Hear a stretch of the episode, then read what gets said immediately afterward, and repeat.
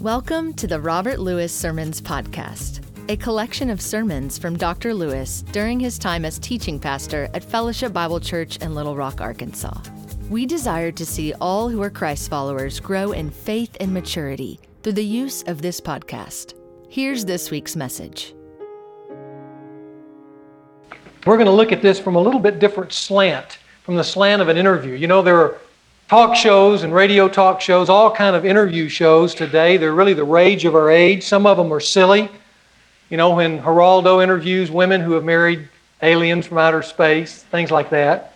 Some of them are exploitive, uh, with purient interests that are pushed to new lows, namely new lows of shock and sex that really sells in America. But there are a number of interviewers who provide some really positive and insightful and helpful insights into people.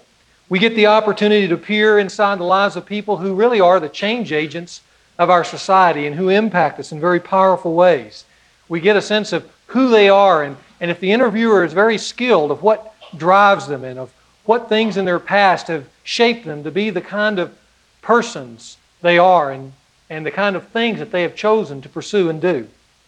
Of all the interviewers on TV, I think the most skilled is Barbara Walters. And uh, whether it is exploring a uh, American hero like Norman Schwarzkopf, or whether it's exploring a controversial revolutionary like Louis Farrakhan, uh, she has the ability to unlock these people in ways that allow us to see inside their hearts and their minds. What I would like to do this morning is take a look at Barbara Walters moving back in time and how she would interview the Apostle John. What if she could move back and meet this very famous figure that we have had the privilege of looking at, this letter that he's written, for a number of months? And what if in this interview he was granted the privilege of not only his time, but of seeing how his influence impact time future as well? Well, this morning I want to imagine that for you, and I want to give you a setting that you can think about as we move through this passage this morning. Picture, if you will, John and Barbara seated in the shady cover of some uh, high mountain meadow. And they're sitting there, and below them is the Roman town of Iconium in the province of Galatia. And added to that backdrop, as you look down across one of those valleys, is one of those famous architectural wonders called the Roman Viaduct, carrying water, aqueduct, carrying water into the city of Iconium. John looks comfortable as he's sitting there with Barbara.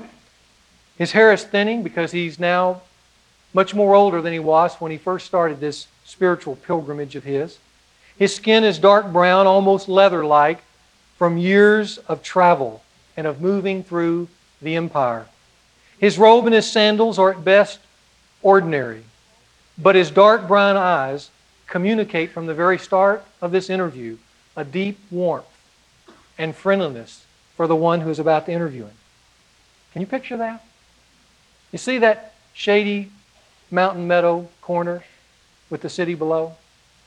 And so the interview begins. And of course, Barbara begins with probably what would be the most obvious question. She would probably ask John, What was it like to be with Jesus? And he would make a few remarks about his experience of having walked with Jesus Christ and how that felt and how he was awed to have been selected to have the privilege of that.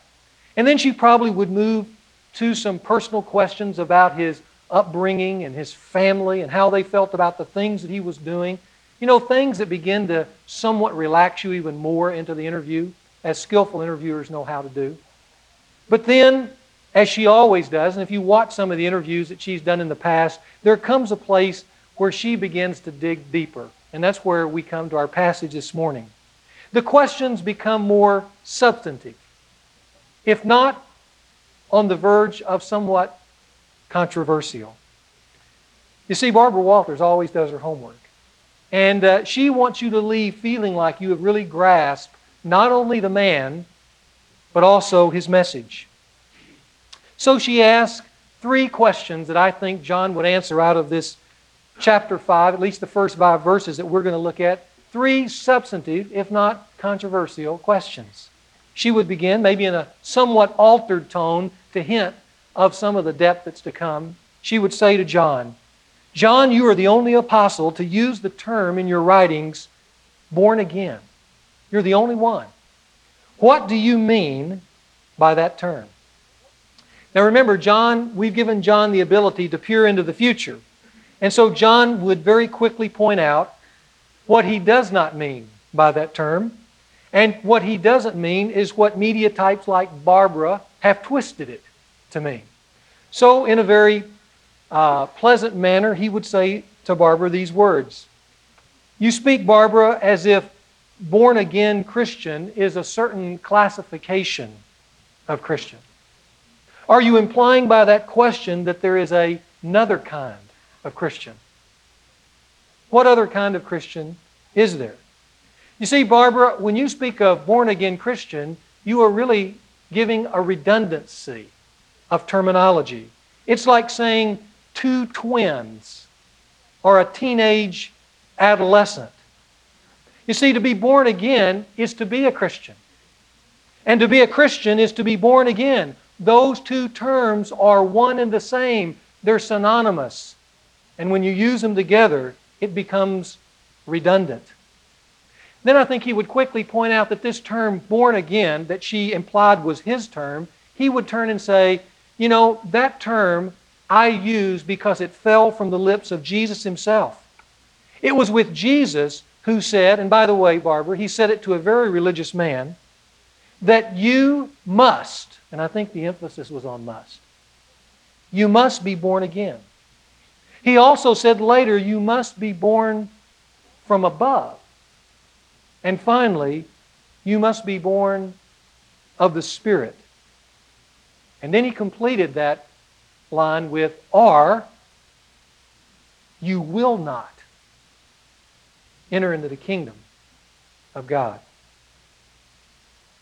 John would say if I added anything to what Jesus has already said, it would be in this letter that I wrote of 1 John in chapter 5. And I summarized those three phrases born again and born from above and born from the Spirit simply as in verse 1, born of God. And then I think he would say, let's read it together. Well, let me read it for you. Verse 1 says, Whoever believes that Jesus is the Christ is born of God. Now, you might underline that unique phrase of John, born of God. Actually, it's a verb, and the verb is in what Greeks call the perfect tense, and it would read this way Whoever believes that Jesus is the Christ has been born of God. It's looking back to a past event. Then he says, you might notice that the word or the verb believe is in the present tense. It's not just believes, it's whoever is believing. It's talking about an ongoing process that is occurring now. Whoever is believing right now that Jesus is the Christ, and when it uses the Christ, it sets it off as a title. We often use Jesus Christ as if Christ was his last name but it's a title. Jesus is the Christ. And John means by that that Jesus is more than a great man. Jesus is more than a creed that you recite at church. Jesus is more than some abstract theological concept of idealism that we should strive for.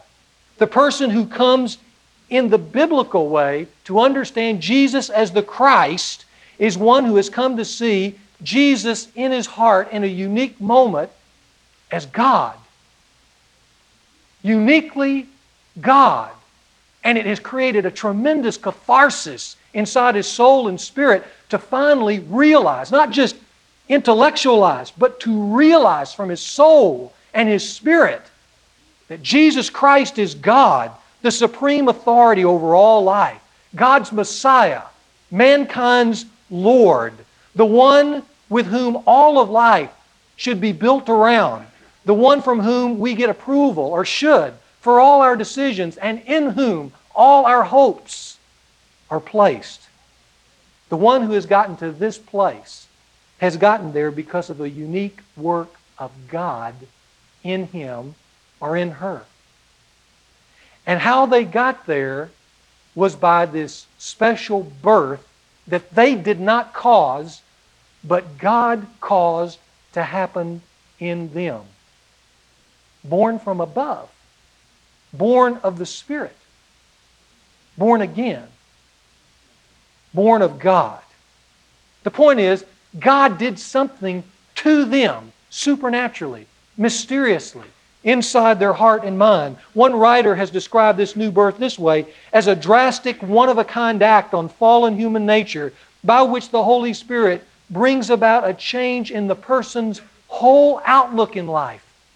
He bends their mind, their will, their affections, their fallen soul that has never thought of God, not really interested in God, wouldn't make decisions about God, but has taken that and bent them in a supernatural act that God has imposed on them in a way that has bent it affectionately towards Christ in a moment of time, and it will be that way forever. See, that's what it means to be born again. It's a new birth. You no longer believe in this world. You no longer believe in your own abilities as the final rite of passage. No longer believe in power. You no longer believe in fate. You no longer believe in religion. You no longer believe even in yourself. Because what has occurred in you is an urgency that comes from a supernatural source to believe in Jesus as the Christ. It's a supernatural event. When I first became a Christian, when I first heard the gospel of Christ, I had no real previous church going experience. I was not a member of a church per se. My family was not much interested in religious things, and everything I was hearing was new. And on one particular evening, I was challenged by an individual to, quote, accept Christ. He made a lengthy presentation of the gospel of Christ, very well, I might say, and asked me if I would like to accept Christ. And I said yes. But now I'm a pastor looking back on that event from many years later. And I can honestly tell you that in making that decision, it would have been extremely easy for me to have let go of that decision and never thought about it ever again the next morning.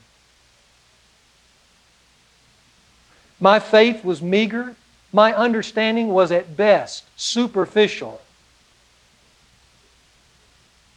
And I made this decision, but the next day, when the influences of college life and college excitement and enthusiasm came back, I could have walked away from that in a minute and never thought about it for the next 25 years. What I did not realize, though, in the meagerness of my own effort in that moment, is that I was encountering a supernatural God. A God who I soon discovered had taken that meager effort and moved on me and had changed and altered my very nature. Even in spite of my meager understanding and even in spite of my superficial faith, God, who is neither meager nor superficial, had supernaturally used that simple faith to transfix Himself on me and to bend my mind, will, emotions, and spirit towards Him in a way that they would ever be pointed towards Christ, who now I discovered was my life. I'd been born again. But I, do you see? The effort wasn't from here. The energy was from up here from above of the Spirit of God. Never before had I hungered for spiritual things, and yet after that day, I found myself mysteriously so hungering for spiritual things. Never before had I understood the Bible, yet in the weeks and months that followed, I picked it up, and it was if I was reading something that I'd known all my life. And I couldn't understand that. It seemed supernatural. Never before had I thought of Jesus Christ, but now I felt drawn to him over and over again as if he was a trusted friend, when in fact I hardly even knew him. I just met him. Why did all that happen? Because I had experienced a new birth and he did something to me. That's what you need to hear. I share that because so many think of Christianity as a religion or as a church or as a set of beliefs that you may choose to accept intellectually and embrace somewhat comfortably from a distance. But I want you to know real Christianity, the kind that John would talk about to Barbara, eyeball to eyeball, is nothing less than an encounter, an experience, an encounter with God, an encounter which mysteriously yet radically changes your very nature so that Christ becomes your life. You think about Him. You can't get away from Him. You can't forgive Him, get Him, because He follows you. He's in you. Your life, the Apostle Paul says, has been hidden in Christ. The real reason I continued to believe in Christ long after that night is because God had changed me forever. And when John speaks in verse 1, he says, Whoever is believing, and he's talking about right now, continues to keep believing that Jesus is the Christ, the very center of his soul, is one who has been at some time in the past born again. He's had this encounter with God. Now, you know why I mention that? Because so often the church begins to veer off course and we talk, and I don't mean this in any sensational way, but almost glibly about, yeah, I've accepted Christ. But you know, when you encounter the term born again, the real question, but has God changed your nature? Has there been an encounter that has changed your nature? People can move all the way through life and draw from the resources of Christian family and great churches and spiritual things, but they can maneuver in such a way that they can talk the talk, they can even draw profitably from the principles, but never meet the Christ who issued them. To be spiritually born again is to have an encounter with the living God. Nothing less than that. And I think as John would seek to explain this supernatural content to Barbara, one of the things I can't help but think that he would do would be to turn and to look into the camera at the audience that was watching this interview and simply ask, Have you had this new birth? Can you look back in your life and point at some point in time to that kind of encounter that has made your life in Christ? Well, I think Barbara would break the silence with a second question. She would say, John, Christians are always talking about love. How is your love different from anybody else's? And I think John would begin to explain the difference lies in the fact that Christian love is defined not so much in terms of how we feel about something or someone, but in how we are committed to God and to His Word, which gives specific boundaries to our feelings and to our actions under His authority. Look at verse 2. It says, By this we know that we love the children of God. When we love God, not when we love them, which you would expect, but when we love God and observe His commandments. Though Christian love often engages our natural affections, John would tell Barbara, Christian love is not ruled by natural affections. In fact, many times Christian love demands that we swim against the current of our natural inclinations, and that's what makes Christian love distinct. For instance, we know we love the children of God when we hear some juicy bit of gossip about someone with, that we know, but rather than do what is so natural for our instincts, which is to take it and enjoy it and pass it on, we instead resist it, refuse it, and it ends right there because we observe his commandments in 1 Peter 3:10. We know we love the children of God when we see them in sin, yet instead of talking to others about it, which is so natural, we instead do a much more courageous thing. And we instead, out of a godly concern and courage, we go and lovingly seek to restore them because we seek to observe Galatians 6:1. We know we love the children of God when we seek to reconcile a damaged relationship, even though every feeling within us screams forth, we didn't do anything, we're not at fault, they're the problem. And yet, against that current, we swim upstream and we go and we seek to reconcile with that brother or sister.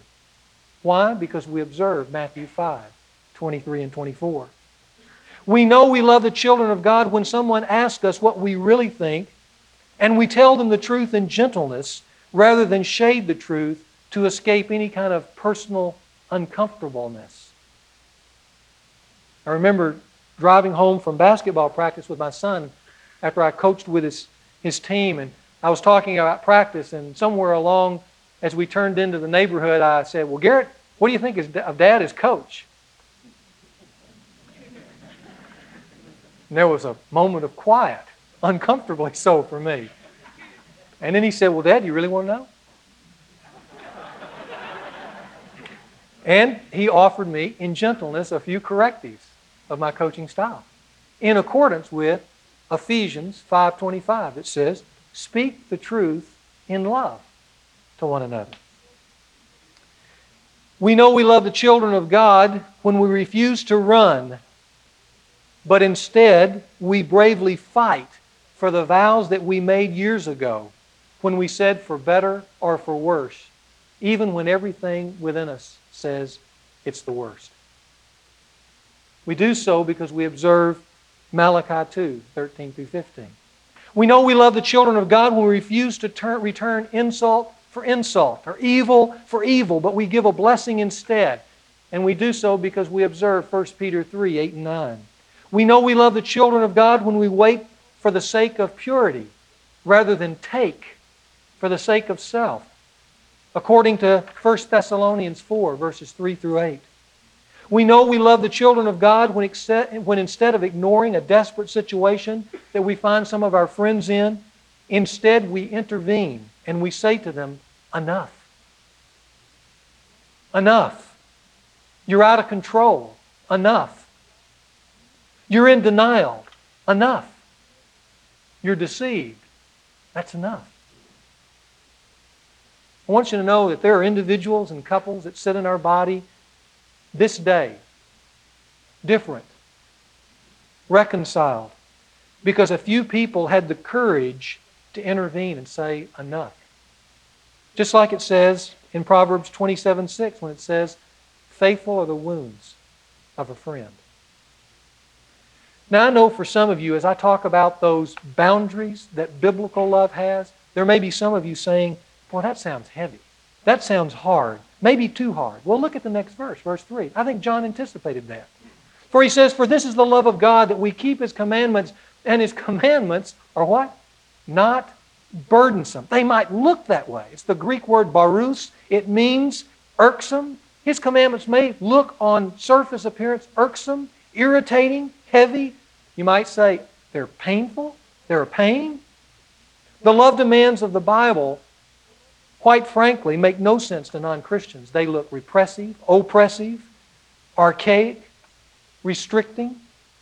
To young Christians, the love demands, the love definitions of the Scripture may seem unreasonable. Why do I have to do that? Uh, why do I have to do it this way? Do I have to do it this time? And you know, when you begin to hear young Christians say that as they hear the tenets of Scripture, it makes me think of my young children, who, when I say, you need to make up your bed, you need to clean up your room, you need to help mom wash the dishes, you need to mow the lawn, you're old enough to make some money, and they'll say the same thing because those things look burdensome. They're going to restrict me from my freedoms. Uh, they're, they're too hard. They're, they're heavy. It's going to ruin my Saturday morning. And so they say, Why? And isn't there another time? Or couldn't I do it later? Or isn't there some way to escape this? Or couldn't, here's the word I hear, couldn't I skip it just this once?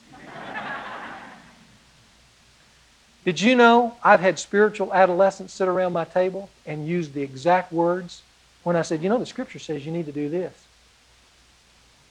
This is, this is how to really love that person. And they'll say, couldn't I skip it just this once? Because it looks hard. It looks burdensome. You see, in their youthfulness, they cannot see the profit, the freedom, the satisfaction that these biblical boundaries will ultimately bring. And yet, in ignoring these boundaries, you know what they find in the end? They don't escape pain. They only increase the pain in their life. One of the marks of a Christian uh, seasoned veteran, a spiritual veteran, is that the Bible no longer is a threat.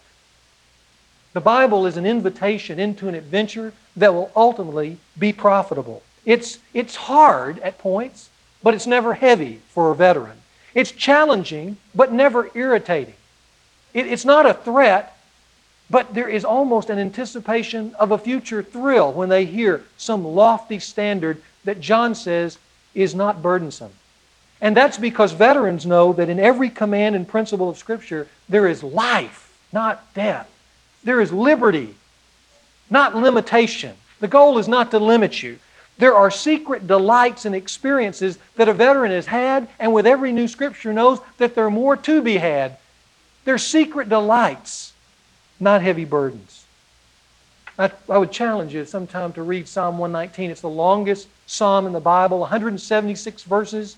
Only two of those 176 verses do not refer to the Word of God. In every one of those verses except two, it says in one way or another how delightful the Bible is to one who really understands what it's trying to do. How much it's profitable. For instance, in verse 72, it says, The law of thy mouth is better to me than a thousand pieces of gold and silver. Verse 24 says, Thy testimonies are my delight, they are my counselors. Verse 167 says, My soul keeps thy testimonies, I love them exceedingly. Do you think of the Bible that way?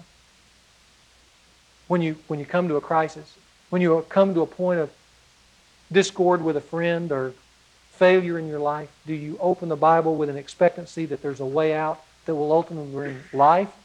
Or does the Bible seem heavy? John would tell Barbara that Christian love is a biblical love. And in the Bible, Christian love is spelled out in very specific t- terms that at times will go beyond or against our natural inclinations, but whose final outcome for the veteran brings amazingly not less life, but more life, and more freedom, and more satisfaction, and more openness, and more transparency, not less. Now, I can only imagine Barbara Walters at this moment because I've seen her do this before after somebody has made some passionate appeal like that. She would sit there and gaze into that person's eyes. There would just be a moment of, of contemplation. And then she would say to John, You really believe that, don't you? And he would say, with all the warmth and the dignity of an apostle, Absolutely. I really do believe it. The Question for us here is do we believe it? Because if we believe it, we will love in a very specific way. Well, Barbara's face might remain skeptical, but then she presses on with another question. One final question, she says, John, you often speak about overcoming the world, but let me ask you, what's so wrong with this world? It's a good question. I think he would answer and say, You know, Barbara, we Christians look at the world in two different ways. In fact, there are two different worlds for us. There is the physical world that God created, and we see that as something to be enjoyed. We need to protect it, but we also need to enjoy it.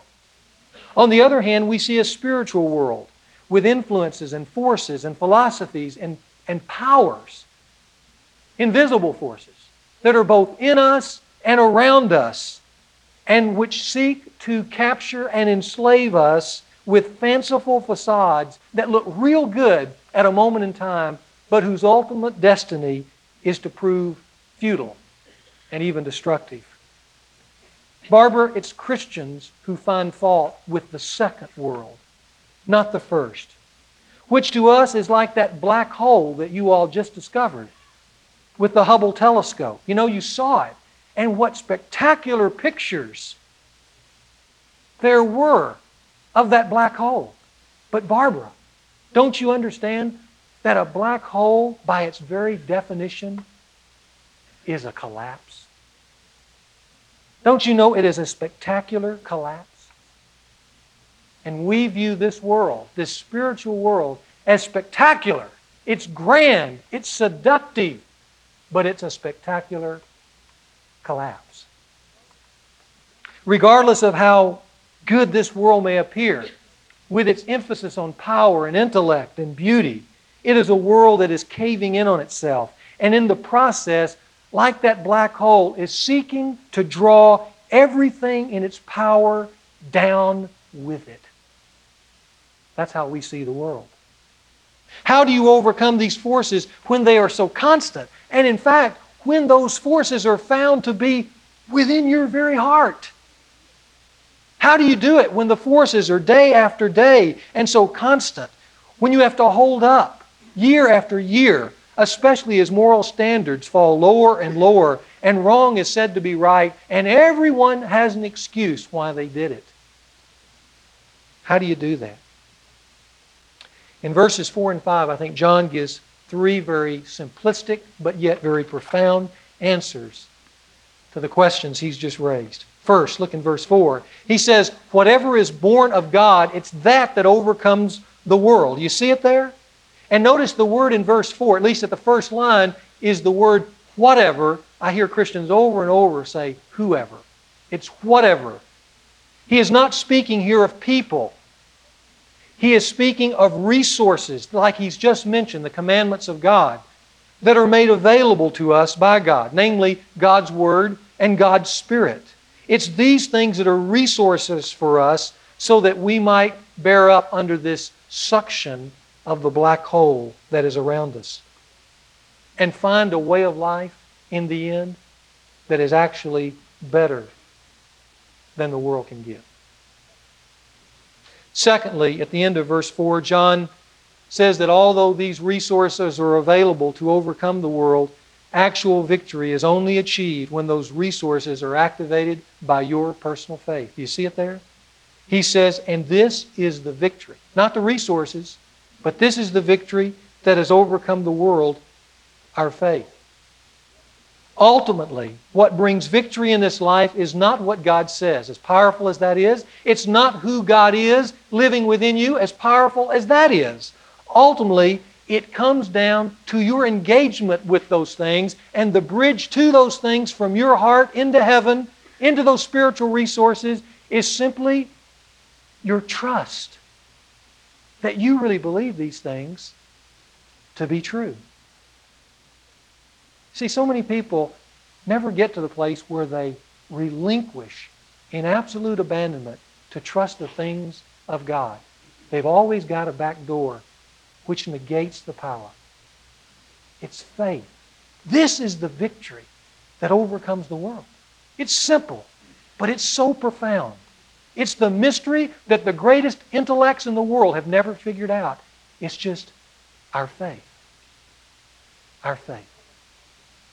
Today, I'm afraid many Christians are settling not for the conquering that you see in verses 4 and 5, but for a much lower goal that I call coping. Now, I want you to listen very carefully for a moment. Every Christian, every Christian here feels the pull of the black hole. It may come from pain that's lingering from your past that seeks to cripple and disrupt your function in the present. It may come from pleasures, sexual and otherwise, that constantly demand fulfillment for you. It may come from people who make life just miserable for you. It may be from problems that are compulsive, for you, maybe addictive, and certainly constant. But today's Christian, I am afraid, has in a subtle but powerful way moved away from faith and has found what he thinks is an adequate replacement for faith. But it's not. And it comes in the form of a counselor. A person who can help me cope, get me by, help me make it, but who ultimately never brings the victory that I think the biblical revelation talks about. Now, I want you to know there is certainly a place for counselors. And I, for one, as a pastor, am very thankful for the counselors that are in our city, and especially for those godly men and women who are in our church who provide such a wonderful service. And when I speak in the next few moments, my point is not to denigrate in any way the profession of counseling, but for what a large majority of the body of Christ has done in regards to that profession by, spirit, by steering their spirituality off course to lesser things rather than the higher spiritual calling that comes by faith. I believe many counselors, and they even tell me this, and I felt this myself, they know that when that person walks in, they're being used. It doesn't take many sessions before they know this person is seeking to use them as a crutch in a way whose mindset, at least from the counselee side, is in that room paying those dollars to simply ask and get this person to help them get by with as little pain as possible, with as much of self intact as possible. The goal is set low. The goal of the church over the last 15 years as I've watched it has steered away from, I think, the high calling in Christ to a much lower goal called coping, getting by, living life on a low grade fever level and just making do rather than ascending the summit with a radical faith. John would warn us that there is no victory in this approach, nor is there any life change, true life change, because coping doesn't require faith. All coping requires is a weekly appointment with my therapist. I found most interesting the observations of Larry Crabb. Most of you know uh, Dr. Crabb as a noted Christian counselor. In his most recent book, Finding God, he made the following observations. One is that he exposes in that book what he calls a major ailment that he thinks is plaguing many Christians today. Now, this is from a counselor. An ailment more commonly, he says, associated with atheists than Christians. And you know what that ailment is? He says it's unbelief. The lack of courage to believe God at His Word and to entrust themselves in a radical commitment to seeing that through by faith and seeing God work. He writes, Too many Christians have shifted their focus from finding God to finding themselves. And a focus on increased knowledge of self rarely leads to a richer knowledge of God. The obsession many Christians have with counseling points to a refusal to embrace a more painful, but the only truly effective remedy for life, and that's repentance. For many, God is not good, or at least not good enough to be fully trusted. And this, says Crabb, forms a structure for a Christian system of unbelief. God's just not good enough to be trusted. A counselor can help you cope. But without God, He can never get you to the place where you overcome, where you win. Faith is what brings victory. But you can only exercise faith when, thirdly, and now this brings us to verse 5, you are convinced that you can fully trust Jesus Christ with your life. Now, notice, Francis Schaeffer used to use the word true truth because he had to add something on to truth to make it sound truthful. And I want to use the word fully trust. That's kind of a redundancy in itself because the trust should be full. But in our world today, you have to use terms like that.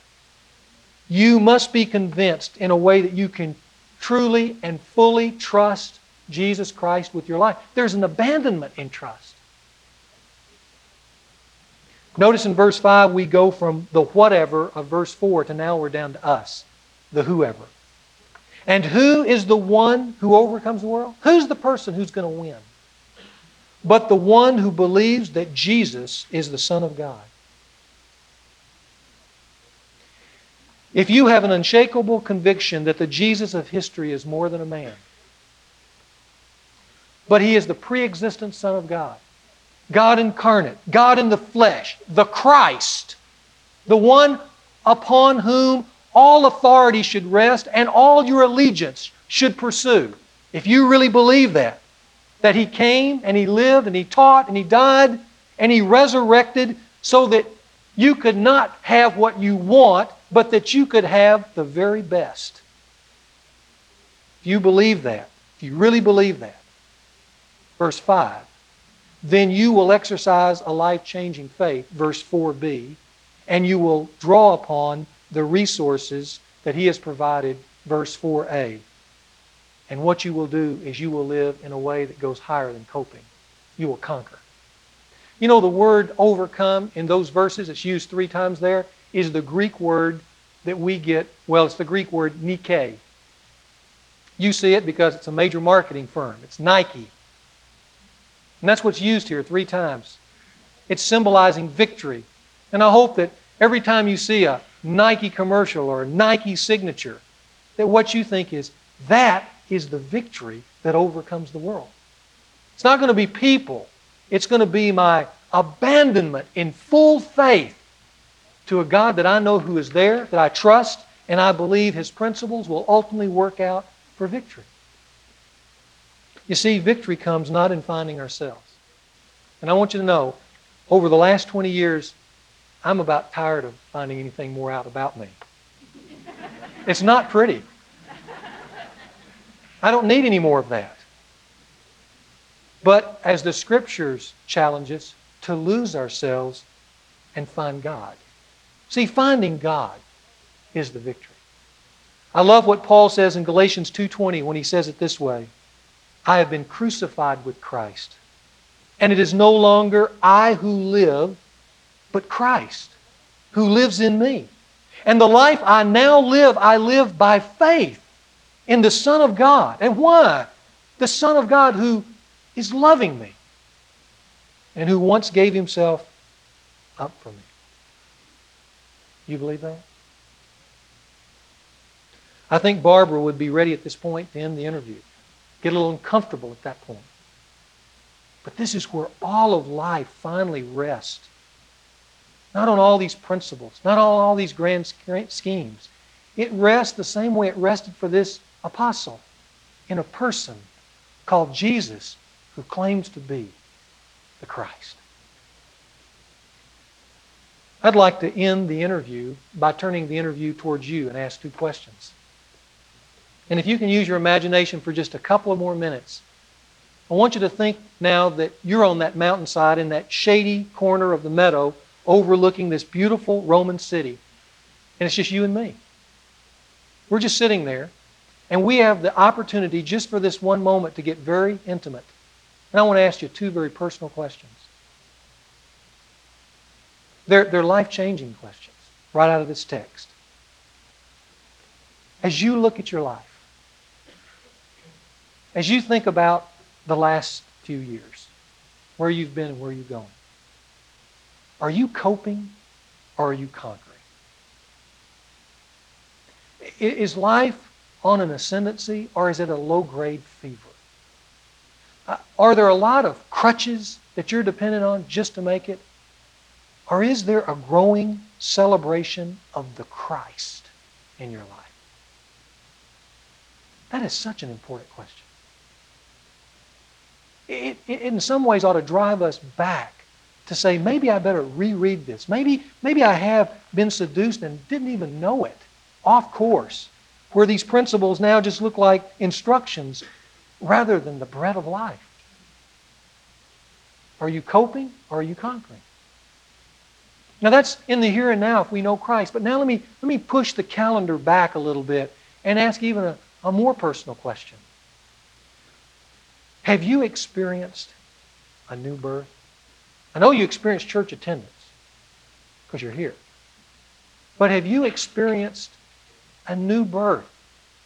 Where, where there was a moment in time where it was more than just uh, getting on a roll joining a church, but there was an encounter where, where after it was over, you have felt your mind, your, your heart, your ambitions, your affections being bent in a direction that's almost mysterious to you, but it's Christ.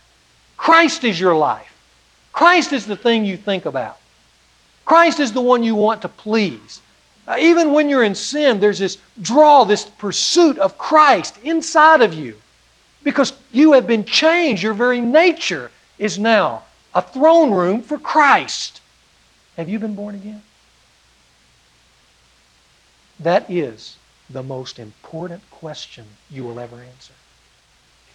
Because without it, you will not enter the kingdom of God.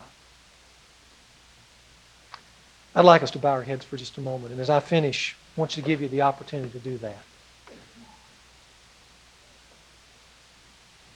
Memorial Day is a day of celebrating the freedoms of our country and those who gave their lives for our country, and how we appreciate those veterans and those men and women who lost their lives in the service of our country. But today is a Memorial Day for any who want to find freedom in Christ. But you can't just think about Jesus.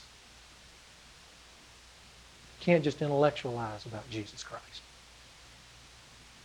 You've got to jump and abandon yourself to Him who claimed to be God incarnate. There's no other way. But if you will do that and sincerely believe that, if you will offer up however meager your faith is, but with a heart's desire to know God and to be His.